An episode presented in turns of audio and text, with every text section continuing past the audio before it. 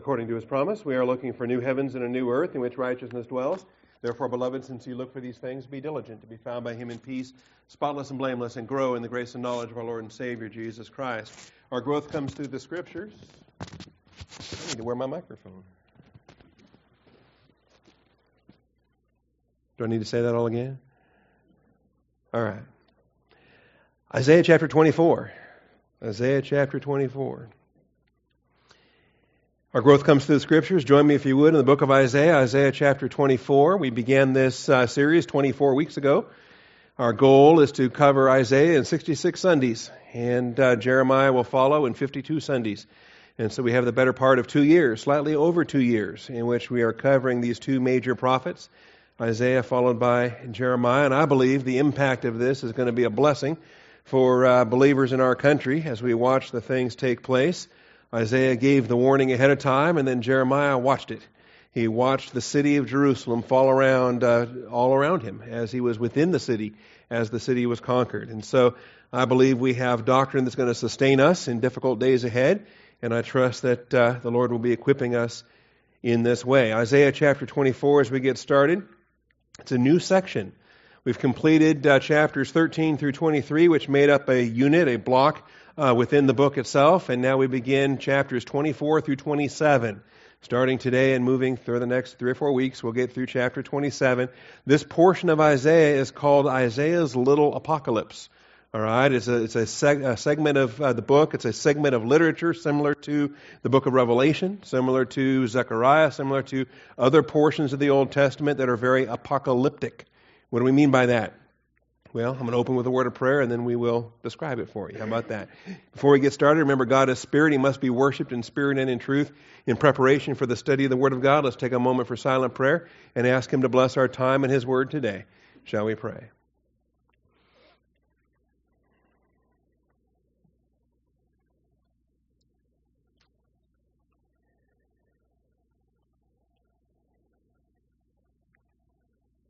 Almighty Father, we do thank you for your grace. We thank you for the privilege and blessing that it is to assemble together today. Father, we thank you for visitors you brought with us today and the, the encouragement that comes as we fellowship one with another. And Father, we just rejoice in seeing your faithfulness unfold. Father, we commit to you our time of study that you might set aside distractions and hedge us about, protect us, Father. Open the eyes of our understanding as we uh, study to show ourselves approved. Father, lead us into this truth as you do every other passage, every time we come together. You know, we're not afraid of apocalyptic literature. We're not afraid of prophecy. Father, uh, the Holy Spirit searches all things, even the deep things of God. And I pray as we study to show ourselves approved that you would reward the diligence, the faithfulness, the hunger. Blessed are those who hunger and thirst after righteousness, Father, for they shall be satisfied. Satisfy us today, we thank you in Jesus Christ's name. Amen. All right, chapter 24 begins a portion of the book called Isaiah's Little Apocalypse. In apocalyptic literature, all apocalyptus means it comes from apocalypto to reveal, to uncover. And folks that find revelation to be complicated or confusing are misdefining the term. The book is not the book of confusion, it's the book of revelation. It's the book of unveiling. It is the unveiling of mysteries, the unveiling of things, making things known.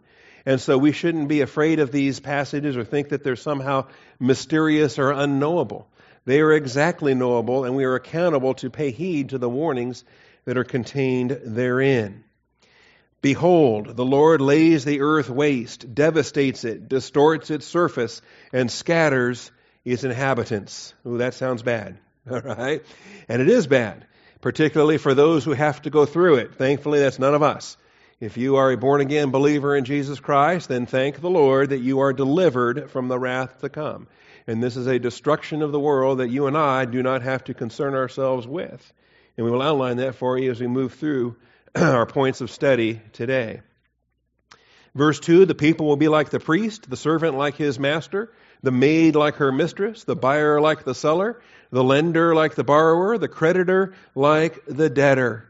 Completely egalitarian, completely equal. The liberals today would love this because everybody is on equal footing when it comes to the destruction of the earth. No one has any privilege when it comes to your money or your, your uh, provision uh, allowing you to escape certain problems in life.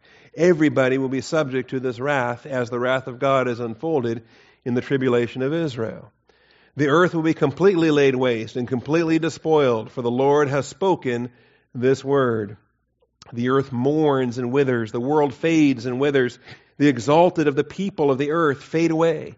The earth is also polluted by its inhabitants, for they transgressed laws, violated statutes, broke the everlasting covenant. Therefore, a curse devours the earth, and those who live in it are held guilty.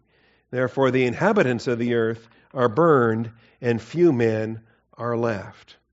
All right, I'll stop there. There's a, a, poem that begins, or a song that begins in verse 7. We'll pick up our details here so that we're not lost and we don't confuse ourselves ahead of time with what we're really looking at here today. Anytime you have a passage of Scripture that describes the end of the world, you got to ask yourself, what world? All right? And don't just go with the easy answer to say this one. All right? There's actually more important things that we have to consider visions of the destroyed earth must be rightly divided. And hopefully, this is an exercise that we're very comfortable with, we're familiar with. We've done so in other applications as well. If you recall, if we have a vision, Doug, if we have a vision of the destruction of, of uh, if we have a vision of the destruction of Jerusalem, wasn't that interesting? How about that? If we have a vision of the destruction of Jerusalem, we have to rightly divide it. To say, well, wait a minute. Was this Nebuchadnezzar's destruction? Was this the, the Roman destruction under Titus? Is this the eschatological destruction under Antichrist? Or all of the above? What is the prophet looking at when he's speaking of the destruction of Jerusalem? Or when he's speaking of captivity? Is he talking about the Babylonian captivity? Is he talking about the global disbursement of the nation of Israel? If, we, if we're in a passage of the text that talks about the regathering of Israel into the land, again, rightly divide. Wait a minute. Is this the return of Israel from Babylon under Zerubbabel and Ezra and Nehemiah? Or is this the global return of Israel in the second advent of Jesus Christ? And so, anytime we have a passage of that nature, we have to stop ourselves and say, wait a minute. Let's rightly divide the word of truth and determine what is the context for this. What is the context for the destruction of the world? All right? And you say, well, how many times can that happen? Actually, a lot. All right? The destruction of the world took place in the angelic earth. It takes place in Noah's time. It takes place in the tribulation. And it will take place again, the final time, in the destruction of not just the earth, but the heavens and the earth at the, at the conclusion of the millennial kingdom. And so, as we rightly divide the word of truth, I think it helps us to understand which passages of Scripture are detailing which destruction or which uh, fulfillment as we understand it. So, if you ever want to do angelic studies like we did a couple years ago in uh, our Second Corinthians series, well, then these would be the passages you would consider. You would consider Isaiah 14 you would consider the five I wills of the very boastful arrogance of Satan, who felt that he could become like the Most High God, that he could ascend above the heights of the clouds, and all the judgment that then follows. We understand there's a destruction that follows his rebellion. There was an angelic warfare and a destruction of the angelic earth. And so, um, given that this is Communion Sunday, and we're always in a hurry on Communion Sunday, we will uh, not spend a ton of time on this, but just so that you're familiar with it. In Isaiah 14, verses 12 through 21, we realize it's in the rebuke when it says, Nevertheless, he will be thrust down to Sheol, to the recesses of the pit. That's the corollary. He said, I will ascend. And God said, No, you won't. You will be thrust down. And that's the pattern for all of Scripture. He's opposed to the proud. He gives grace to the humble. If you humble yourself under the mighty hand of God, He will exalt you at the proper time. But if you exalt yourself, what's He going to do? He's going to throw you down. And Satan is the prime example of that. You will be thrust down to Sheol. Those who see you will gaze at you, they will ponder over you. All right? In the humbling of the arrogant, God uses that as an object lesson to others.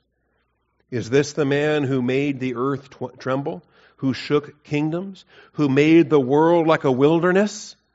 Understand, when we read in the beginning was the Word, and, or when we read in the beginning God created the heavens and the earth, and the earth was formless and void, well, how did it get that way? And we put Scripture together with Scripture, and we understand the angelic rebellion and destruction and the end of the angelic earth at that time. Who made the world like a wilderness, who overthrew its cities, who did not allow his prisoners to go home. Dealt with that at some length when we were teaching angelology last year. Jeremiah 4, verses 13 or 23 through 26 is another passage that speaks of the destruction of the angelic earth, where the world, the whole world, becomes tohu wabohu, with the same language we have in Genesis 1. I looked on the earth, and behold, it was formless and void, and to the heavens, and they had no light. I looked on the mountains, and behold, they were quaking, and all the hills moved to and fro. I looked, and behold, there was no man, and all the birds of the heavens had fled. And we understand that both components of angelic creation, the terrestrial angels and the heavenly angels, were both in view in this context. Finally, Psalm 18:7. So we have the angelic world. We have Noah's world.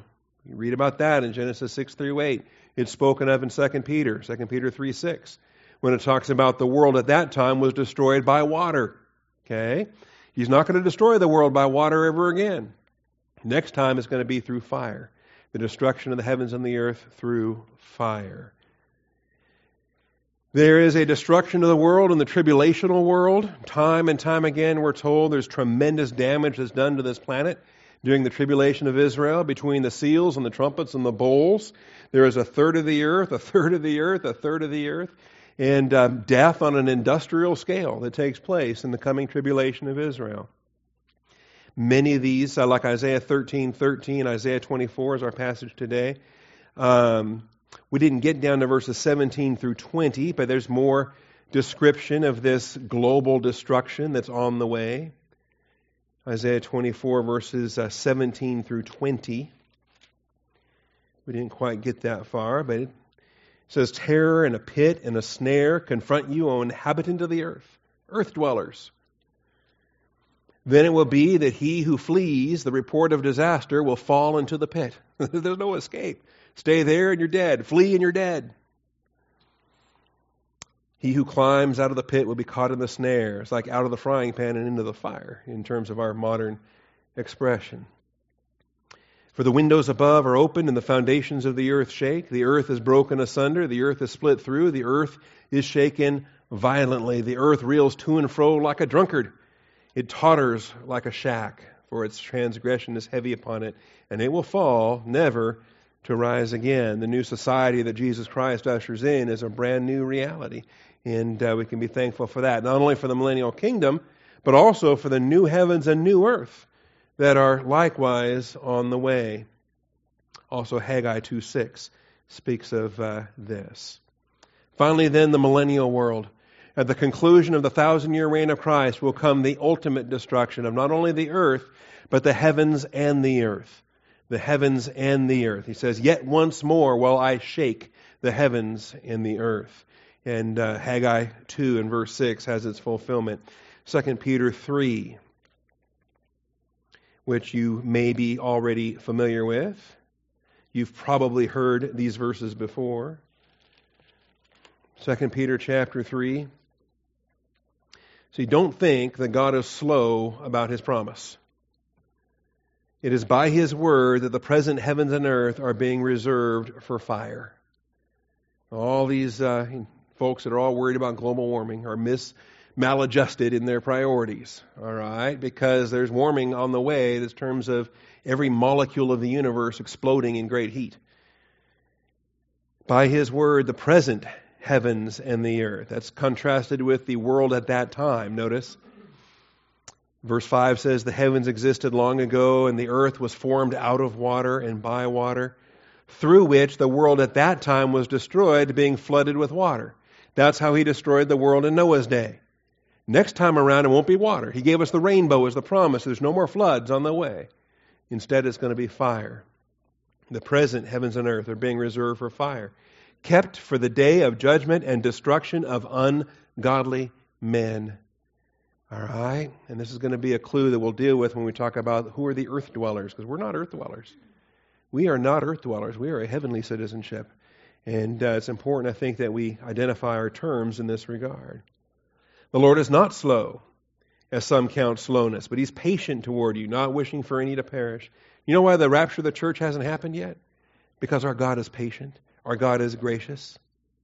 And uh, part of me, of course, is sad. I wanted it to happen last night. I was disappointed when I woke up this morning and I was still on earth. But you know what? It's one more day of mercy. It's one more day that the, that the unbeliever can place their faith in Christ. And they can be rescued from the wrath to come. But the day of the Lord will come like a thief, in which the heavens will pass away with a roar, and the elements will be destroyed with intense heat. Okay? Put an Einstein equation to that. What do we do with energy and matter at that point? When every molecule of the physical universe explodes into intense heat, and the earth and its works will be burned up. I love the application. Since all these things are to be destroyed in this way, what sort of people ought you to be in holy conduct and godliness? All right, our God is a consuming fire. He is the God of justice, the God of wrath. Are we adjusted? Are we conformed to his justice? And it says in verse 12, looking for and hastening the coming of the day of God, because of which the heavens will be destroyed by burning and the elements will melt with intense heat. All right? At which point, nothing else matters. there is no matter. It's all energy until he creates the new heavens and the new earth in which righteousness dwells. According to his promise, we are looking for new heavens and a new earth in which righteousness dwells. Okay? That's where the quote comes from, right there. And since I wasn't wearing my microphone earlier, it's good that we got that on the recording. All right. If you were with us in our Plan of God series, then you are familiar with this diagram, the dispensational chart. If you're not familiar with the dispensational plan of God for the ages, then I would encourage you to get a Plan of God reader from the hallway on display out there the, uh, the plan of God that outlines his program from Alpha to Omega. It includes the stewardship of the angels, of the Gentiles, of the Jews, of the church, all right? Or as it says, angels, man, Israel, and church. We realize that the church is simply a parenthesis interrupting for the moment the plan for Israel. Israel will resume their stewardship once the rapture takes us home. Then, following the uh, millennial kingdom of Jesus Christ, Israel will lay down their stewardship, and Christ himself will exercise his personal stewardship in the new heavens and the new earth, the dispensation of the fullness of times, a thousand generations of those who love Jesus Christ. All right, so there's your Alpha to Omega overview. That's a 30 second snapshot of something that takes hours and hours to work your way through and learn the details thereof. I should put a red dot, by the way, to highlight the fact that uh, you are here, okay? in the dispensation of the church, the age of the local church. You understand, we're no longer in the age of the apostles. The apostolic age was unique, it was foundational. The New Testament was being written. We had signs and wonders and prophecy and tongues and all that good stuff. But that's complete now as we are in the age of the local church, the culmination age for our stewardship. And when is this going to end? Do we have a calendar that tells us uh, a certain day, a certain time? No, we do not. It could end today. It could have ended yesterday. It's day by day, moment by moment. We are living in the imminency, the expectation of that blessed hope. At which point, then, Israel will resume their, uh, their assigned stewardship. All right. So, visions of the destroyed earth must be rightly divided. In Isaiah chapter 24, we're detailing that third one, the tribulational world. We're talking about the destruction of the earth during the reign of Antichrist, during the time of maximum discipline upon the Jewish nation and upon the Gentile nations who are afflicting Israel. Secondly, we want to ask ourselves who are the earth dwellers? Earth dwellers are featured in contexts where a heavenly people have already been removed.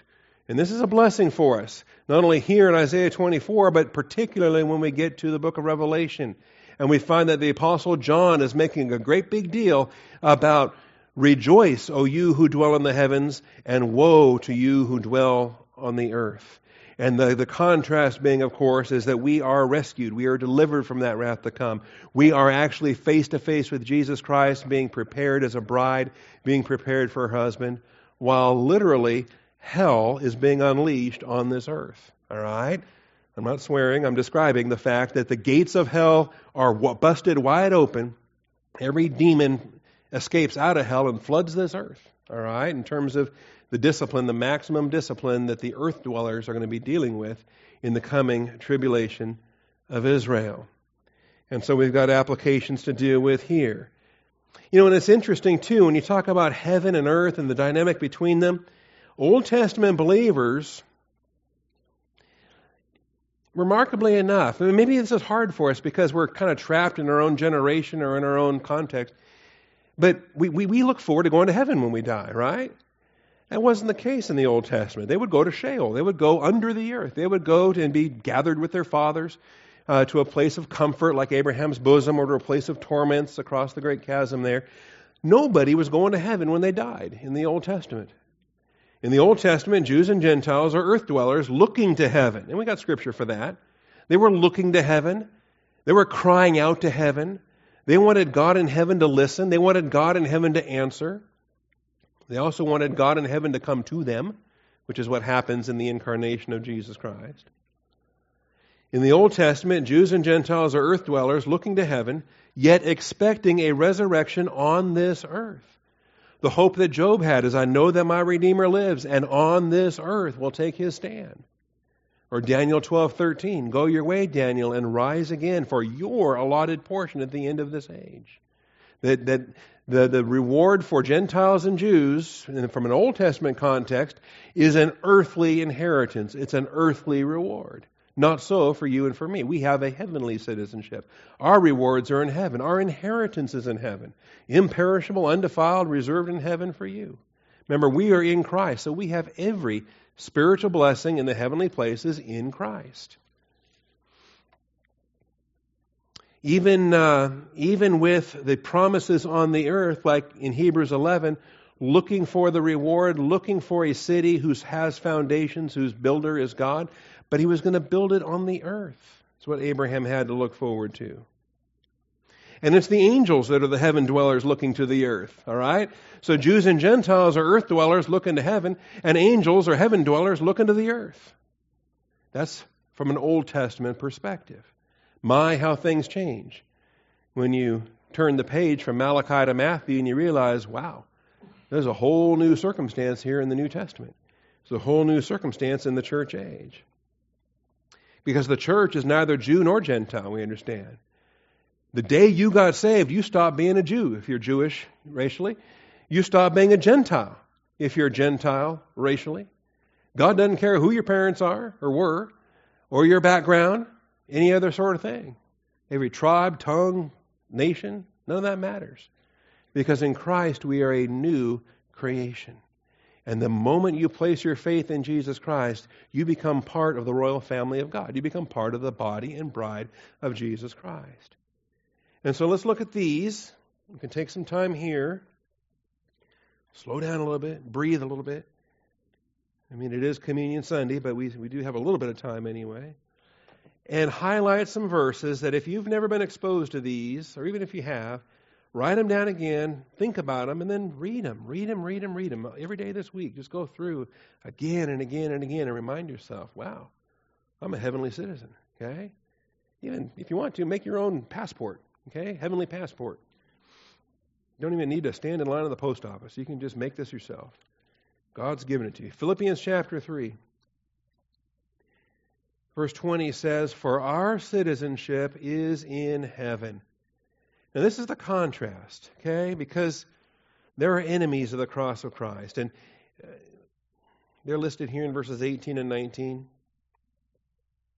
Philippians 3:18 Many walk of whom I often told you and now tell you even weeping they are enemies of the cross of Christ whose end is destruction we're delivered from that whose god is their appetite could be a food appetite, a sexual appetite, any you know, fame, approbation appetite, whatever it may be. It becomes their God. Whose glory is in their shame, who set their minds on earthly things. And that's not us. that is not us. We've been raised up with Christ. Let's keep seeking the things above, where Christ is. Set your mind on the things above. All right? For our citizenship is in heaven, from which also we eagerly wait for a Savior, the Lord Jesus Christ. You understand what a difference this is? This isn't just, hey, you know, I'm happy to be saved. I'm happy to go to heaven when I die, but I'm in no hurry to get there. right? You know, they view salvation as heavenly fire insurance or something like that, that, you know, I don't want to go to hell when I die, but, you know, of course I want to go to heaven, but that's a long time from now. And in the meantime, I'm having fun and leave me alone and don't tell me how to live. And how many folks do you know that have an attitude similar to that? Because they're saved and happy to be saved, but they're not disciples. They're not walking in the truth. They're not living in the Word of God. And they certainly aren't eagerly waiting for a Savior. Eagerly. What does it mean to be eager? What does it mean to be disappointed because you woke up this morning and it didn't happen yet? Man. Eagerly waiting for a Savior, the Lord Jesus Christ, who will transform the body of our humble state. Oh, what a delight. The day He gets here, the moment that trumpet sounds and the Lord descends with a shout, we're going to be transformed in the twinkling of an eye. We cast off mortality, we put on immortality, transforming the body of our humble state into conformity with the body of His glory by the exertion of the power that he has, even to subject all things to himself. All right? Hadn't happened yet, but it could. It could happen before the end of this hour. It could happen at any moment. There are no prophecies that have to be fulfilled prior to the trumpet sounding and us being snatched up together with the Lord to meet the Lord in the air. 1 Thessalonians chapter 1 and verse 10. remember teaching this years ago. Ralph assigned this book to me. No, he didn't. Ralph assigned uh, Philemon to me and Jude and a couple other books. And then, when I was in training, he said, All right, I'm not going to assign a book. You, you pick your own book. What do you want to teach next? And this was what I taught. I've been fond of it ever since. All right. First Thessalonians, notice, chapter 1, verse 9. For they themselves report about us what kind of a reception we had with you, and how you turned to God from idols to serve a living and true God. All right, the moment you got saved, you're not serving idols anymore. Now you serve a living and true God. And to wait for his Son from heaven. Look at that. We're servers and we're waiters. Almost like back in my restaurant days again, all right? We're servers and we're waiters. We're serving one another, we're serving the Lord, but we're waiting for the Lord to wait for his Son from heaven. We're not looking for prophecy. We're not looking for Antichrist to be unveiled. We're not looking for current events in the Middle East. We're not looking for signs and wonders. We're not looking for the signs of the times. We are waiting for his Son to be revealed. And no prophecy has to precede that. To wait for his Son from heaven, who he, whom he raised from the dead, that is Jesus, notice what does he do? He rescues rescues us from the wrath to come. Are you afraid of Armageddon? Are you afraid of the tribulation? Are you afraid of You don't have to be. There's no reason for it. We aren't going to be here. We're going to be in heaven looking down. We're not the earth dwellers at that point. We are, we are going to be the heaven citizens and heavenly dwellers at that point of time. Still in 1 Thessalonians chapter 4, verses 13 through 17. This is uh, this along with 1 Corinthians. These are the two great rapture passages. The Lord himself will descend from heaven with a shout, voice of the archangel, and the trumpet of God, and the dead in Christ will rise first. My mother will rise. All right? Any loved one you have that's in heaven today, they are going to rise first. Then we who are alive and, and remain will be caught up together with them in the clouds to meet the Lord in the air. I was dealing with somebody a couple weeks ago that didn't believe in the rapture. So what are you talking about? It's right there. Don't you have, isn't Thessalonians in your Bible? I said, look at that. The Lord's going to descend with a shout. We're going to be snatched up together with the air, and with him in the air. And he said, well, yeah, yeah, yeah, but that's not before the tribulation. Oh, okay. So you do believe in a rapture. We're just disputing the timing on it then. Okay, it's going to happen. Everyone believes it's going to happen. All right. Let's talk about when it's going to happen. Therefore, comfort one another with these words. All right? So we shall always be with the Lord. And then a passage that's not often thought of, I wish it was, we need to deal with it more often in this context, is John 14. In my Father's house are many dwelling places. In my Father's house are many dwelling places. And this is huge because Jesus is speaking on the night that he's betrayed, on the night before he goes to the cross. And he says, My Father's house already has many dwelling places, but none of those are yours. He has many dwelling places, and he doesn't say, I'm going to go and pick out one of those already existing dwelling places. None of those are for you. In my Father's house are many dwelling places, and none of them are yours. But I go to prepare a place for you. Because you see, he said, On this rock I will build my church. The church is future. These dwelling places don't exist yet, but he will prepare them. He's gone to heaven to prepare our dwelling places. Think about it. You know, he created the whole world in six days. He's been working on our dwelling places now for 2,000 years. Isn't that cool? Man, how awesome is that going to be? And if I go and prepare a place for you, by the way, this, this passage destroys the mid trib and post trib arguments. All right? If I go to prepare a place for you, I will come again and receive you to myself. Where? Heaven. That's why we meet him in the air. That's why he doesn't land on the earth. Why do we bother meeting him in the air if he's going to land on the earth anyway? That's the point. He's not landing on the earth anyway. When he lands on the earth, it's going to be the Mount of Olives to split it with a great earthquake and to go conquer the Antichrist. All right? We meet him in the air because he's not coming to the earth yet. He's taking us back home. That's what this passage here tells us. I go to prepare a place for you. What, has he been doing that in Jerusalem all this time? No, he's been doing that in heaven all this time. So we get caught up to be with the Lord in the air. We don't just drop back down in Jerusalem and start, you know, conquering. We go to the homes that he's been going to prepare. That where I am, there you may be also, and you know the way where I'm going. And Thomas said, Lord, I don't know. okay? All right. So we are a heavenly citizen. We are waiting for the Lord's return. Once the church is raptured, this is huge. Once the church is raptured, then the heavenly people are heavenly located. The wrath to come is going to fall upon the earth dwellers. Once the church is removed. Remember, we are the heavenly citizens. When we are gone, there are no more heavenly citizens on this earth operating as aliens and strangers, as pilgrims, as sojourners. No more. The moment after the rapture is 100% unregenerate on this earth, and they are earth dwellers. Okay? In a sense, they are Old Testament believers again in Israel's stewardship. And look at all these. This won't take a whole, whole lot of time, but look at these verses in Revelation. How many times do we have this? And it's what we're, what we're looking at in, in Isaiah 24. All right? This is why we connect Revelation with Isaiah and Jeremiah and Daniel and Ezekiel and Zechariah. Because the scripture itself makes those connections. Revelation 3:10 Because you have kept the word of my perseverance I also will keep you from the hour of testing, the hour which is about to come upon the whole world to test those who dwell on the earth earth dwellers. Right there, beginning in Revelation 3:10. Revelation 6:10. They cried with a loud voice, saying, How long, O Lord, holy and true, will you refrain from judging and avenging our blood on those who dwell on the earth?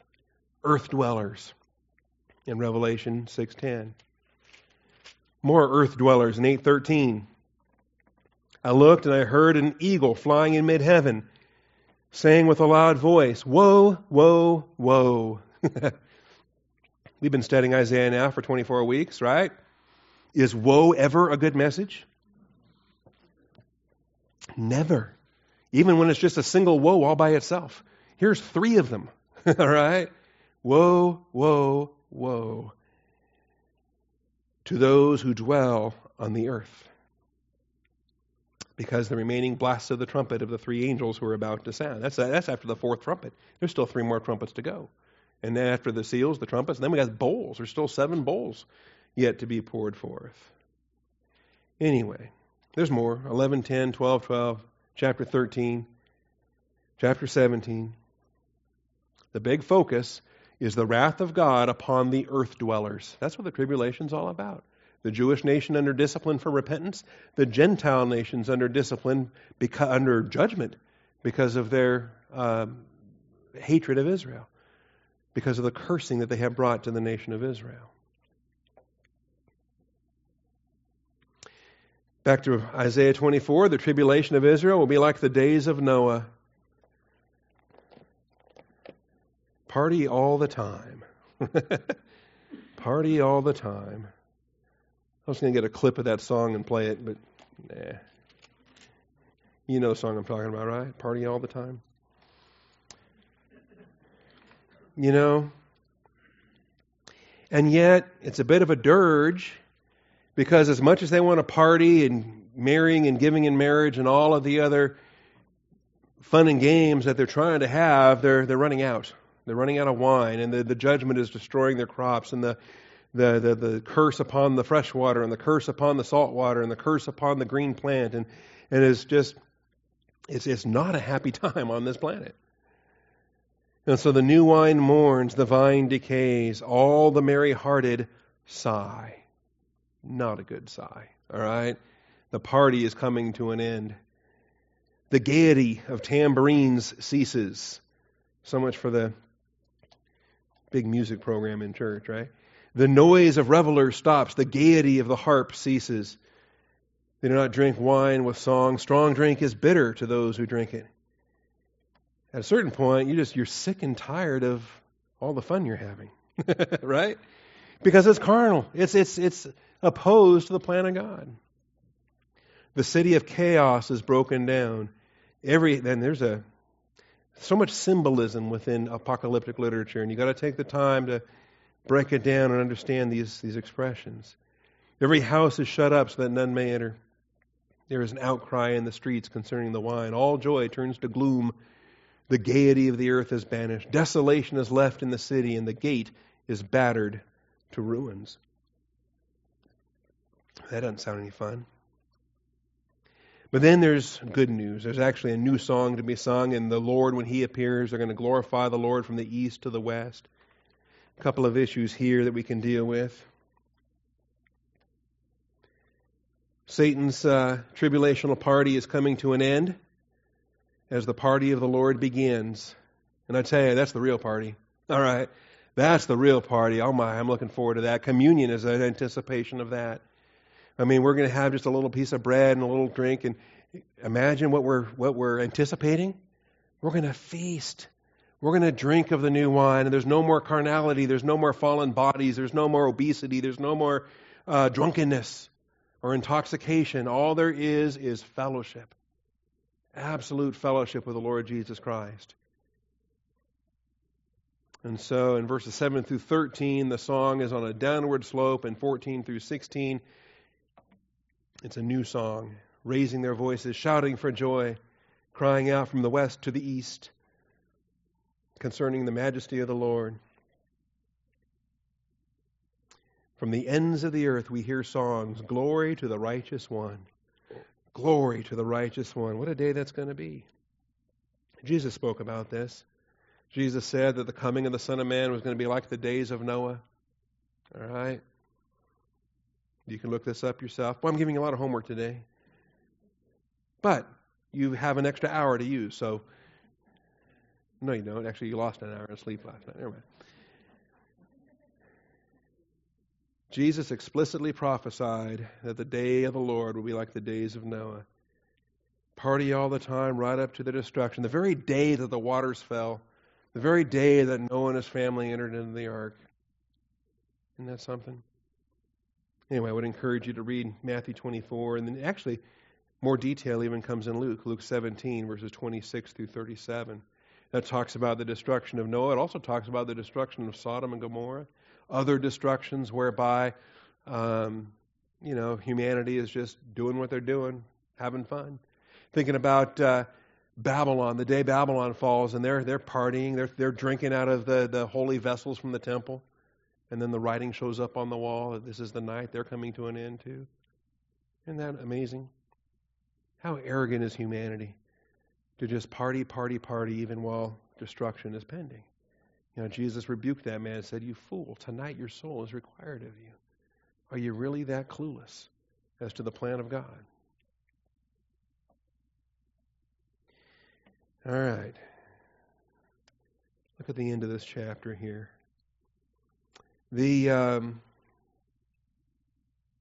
hmm.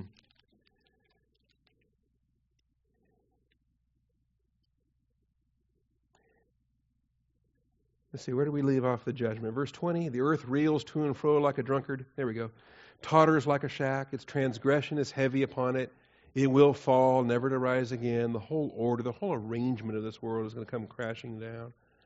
So it will happen in that day. The Lord will punish the host of heaven on high. But wait a minute. Why are the angels getting punished? What are the angels doing here? The host of heaven on high and the kings of the earth on earth. And we realize there's always been this dynamic between angelity and humanity. There's always been this, this uh, element here between earthly politics and the power behind the throne. That's why when we study Isaiah 14, we can't tell sometimes are we talking about the king of Babylon, the human being, or are we talking about Satan? Or in Ezekiel 28, we say, well, wait a minute, is that the king of Tyre or is that Satan? And it's actually both in those passages, in those contexts. The fact that the whole world lies in the power of the evil one. This is a fallen world, and it has been since Adam uh, relinquished his sovereignty to the uh, usurper. All right? It's a fallen world. The whole world lies, and that's why we need to make use of the world, but not full use of the world. That's why we need to understand our role as pilgrims, as aliens, as strangers. That's why we shouldn't love this world or the things in this world. All right? Because this world is passing away along with its lusts. So, the, the Lord, that's Yahweh, will punish the host of heaven on high and the kings of the earth on earth. And they will be gathered together like prisoners in the dungeon and will be confined in prison. And after many days, they will be punished. Now, I don't know if that bothers you or not. It bothers me. It used to, still does a little bit. I wonder, okay, why is Satan not in hell already? Why, why, why does he still roam free? Why does he still prowl like a roaring lion seeking to devour? Why do we have these demons everywhere? Why are the fallen angels allowed to be princes of, of earthly nations? The prince of Persia, the prince of Greece, the prince of, of uh, America, all right? Well, can't come soon enough. They will be gathered together like prisoners in the dungeon. Okay? Oh, that it were today. Well, it's at least seven years away, maybe longer. Okay, we don't know the. I had the time frame up there earlier in terms of the, cha- uh, the the rapture of the church. Israel resumes their stewardship, but that doesn't mean if if today is the rapture on March what is this March eighth, all right, it doesn't mean tribulation starts tomorrow. Don't start counting seven years tomorrow. All right, Seven years starts counting when they sign the covenant with Antichrist, or the pre, with the prince who is to come. And there could be any number of days, weeks, months in between. Hmm. Angelic and human rebellion will be taken captive. See, in the meantime, God permits it to run its course. God permits it to go. Evil men and impostors go from bad to worse, deceiving and being deceived. God allows in the unfolding of his plan, he allows for the rebellion to run its course. It's like when he brought Israel out of Egypt and had them conquer the Canaanites. He didn't do that too soon, did he?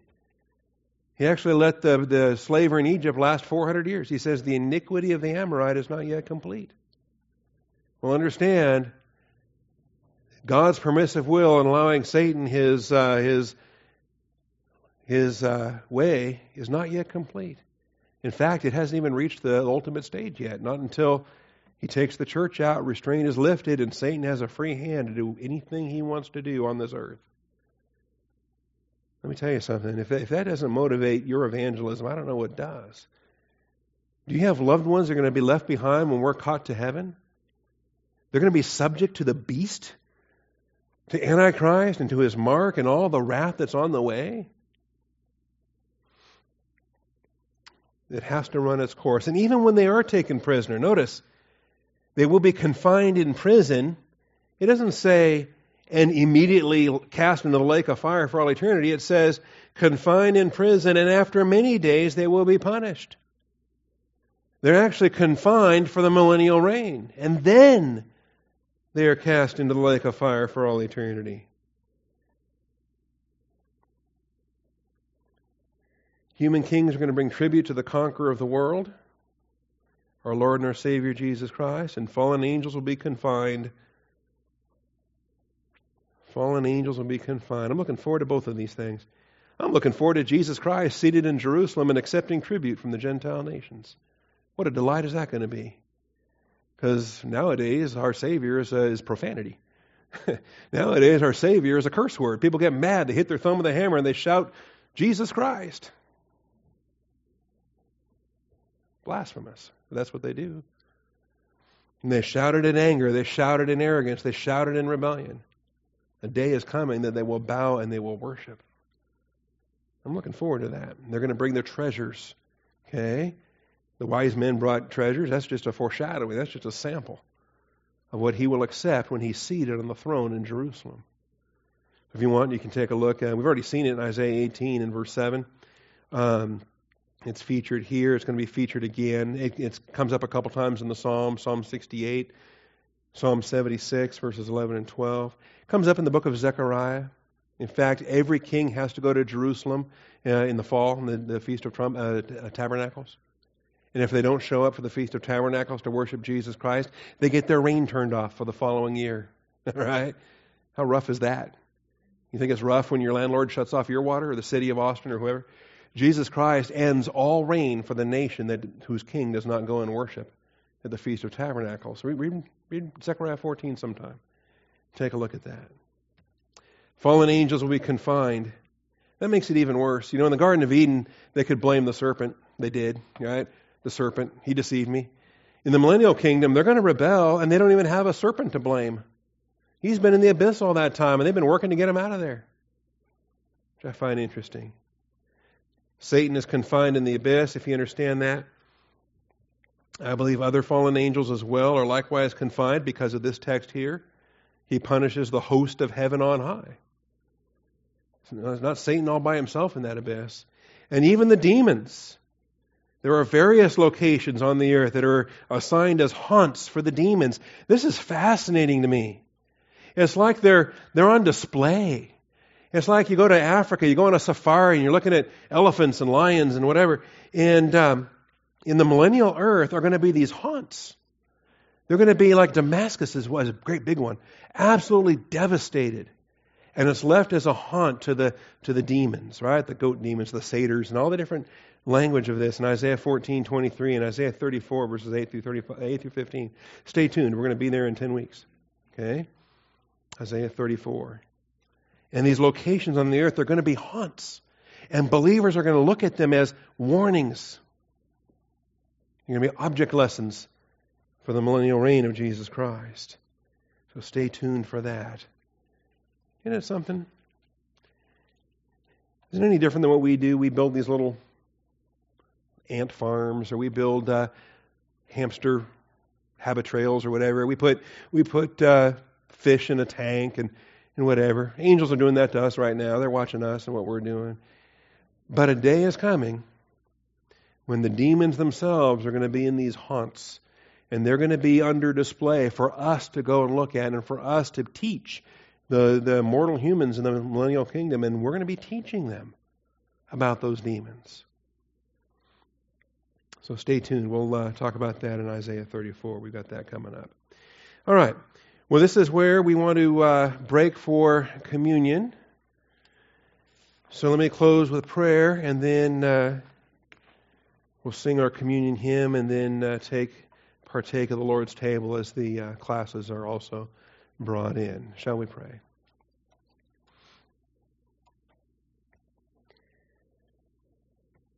Heavenly Father, we thank you for your truth and we thank you for the blessings that we have. And Father, we study these things because all Scripture is God breathed and profitable. The warnings of the coming tribulation, they don't directly affect us. We're not going to experience them. We're certainly not going to stick around to see Antichrist unveiled, to take part in the wrath to come. That's not our duty. It's not our assignment. Father, um, and yet We want to learn from these passages. We want to make our applications the appropriate applications. We want to be affected, Father, by a sense of urgency in the imminency of the trumpet, in recognizing that if the trumpet sounds today, we do have friends and neighbors and loved ones and family members that are without Christ. They are without hope. They are without eternal life. And they will be left to the mercy of the one without mercy. Father, I pray that we might be um, eager as we read already, looking for and hastening the coming day of God. I pray, Father, that we might hasten that day through our personal evangelism, that we might hasten that day through completing the bride of Christ. Father, bringing the final believer into the body of Christ. I want to be the evangelist that gives the gospel to the very last piece of the puzzle, the very last member of the bride of Christ. What a, what a day that is going to be, Father. So uh, might it even be today. We do thank you for the truth of your word. And Father, for making use of this message. It's, it's a whole lot, Father. This is a rapid fire format. We're, we're doing a chapter a week. I'd like to stop and do more, but next week is a new chapter. And this is what you're giving us, Father. So thank you for it. Uh, help us to understand the big picture in, uh, in all these things that we study. I thank you, Father, in Jesus Christ's name. Amen.